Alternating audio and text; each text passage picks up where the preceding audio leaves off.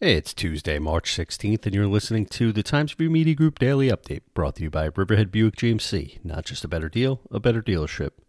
The Central Islip woman indicted last week in the Aquebogue murder of Lee Peterson was arrested in December for forging his will, a prosecutor said at her arraignment Monday.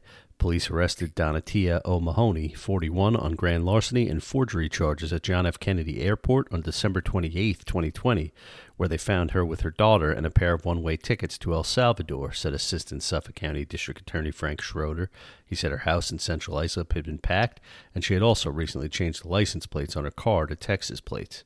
Miss O'Mahony has been held in the Suffolk County Jail in Riverside since her December arrest on a Monday she was arraigned on a second degree murder charge. She was denied bail by Judge Anthony Senft, who called her a, quote, significant flight risk.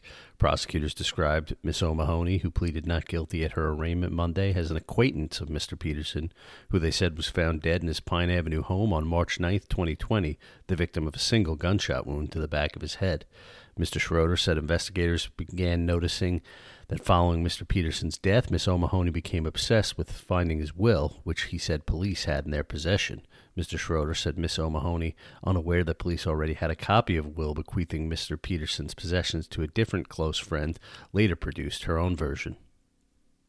Officials in Southold have set two dates for listening sessions meant to collect public input on the recently completed police reform and reinvention plan.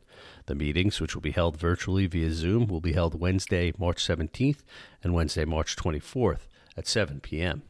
The report is a culmination of over six months of collaboration among Southold residents, attorneys, law enforcement, and other stakeholders that began in a year that shined a light on injustices embedded throughout society. In New York, local municipalities were directed under an executive order by Governor Andrew Cuomo to study their own law enforcement agencies and work with communities to come up with plans for reform. Southold's report presents five foundational recommendations that aim to build community trust and ensure equitable treatment by the police. Riverhead volunteer firefighters battled both fire and wind Monday morning in a fire that damaged three units in the Calverton Hills apartment complex. The fire was called in at 8:18 a.m. and firefighters were on the scene until 11:45 a.m. according to Riverhead Fire Chief Tim Corwin. The fire is under investigation by Brookhaven Town Fire Marshal as well as the Suffolk County Arson Squad, he said. The homes on the street called Hill Spur are all attached housing in the section of the fire. No firefighters were injured, but the occupant of the unit where the fire started was taken to Peconic Bay Medical Center by Riverhead Volunteer Ambulance for treatment of smoke inhalation.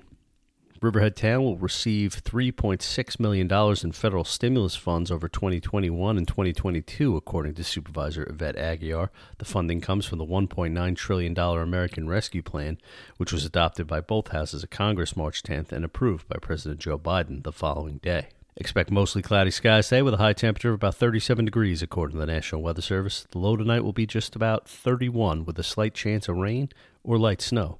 I'm Grant Parpan, and that's our update for Tuesday. Check back for more news throughout the day. Once again, today's report was brought to you by Riverhead Buick GMC. Not just a better deal, a better dealership.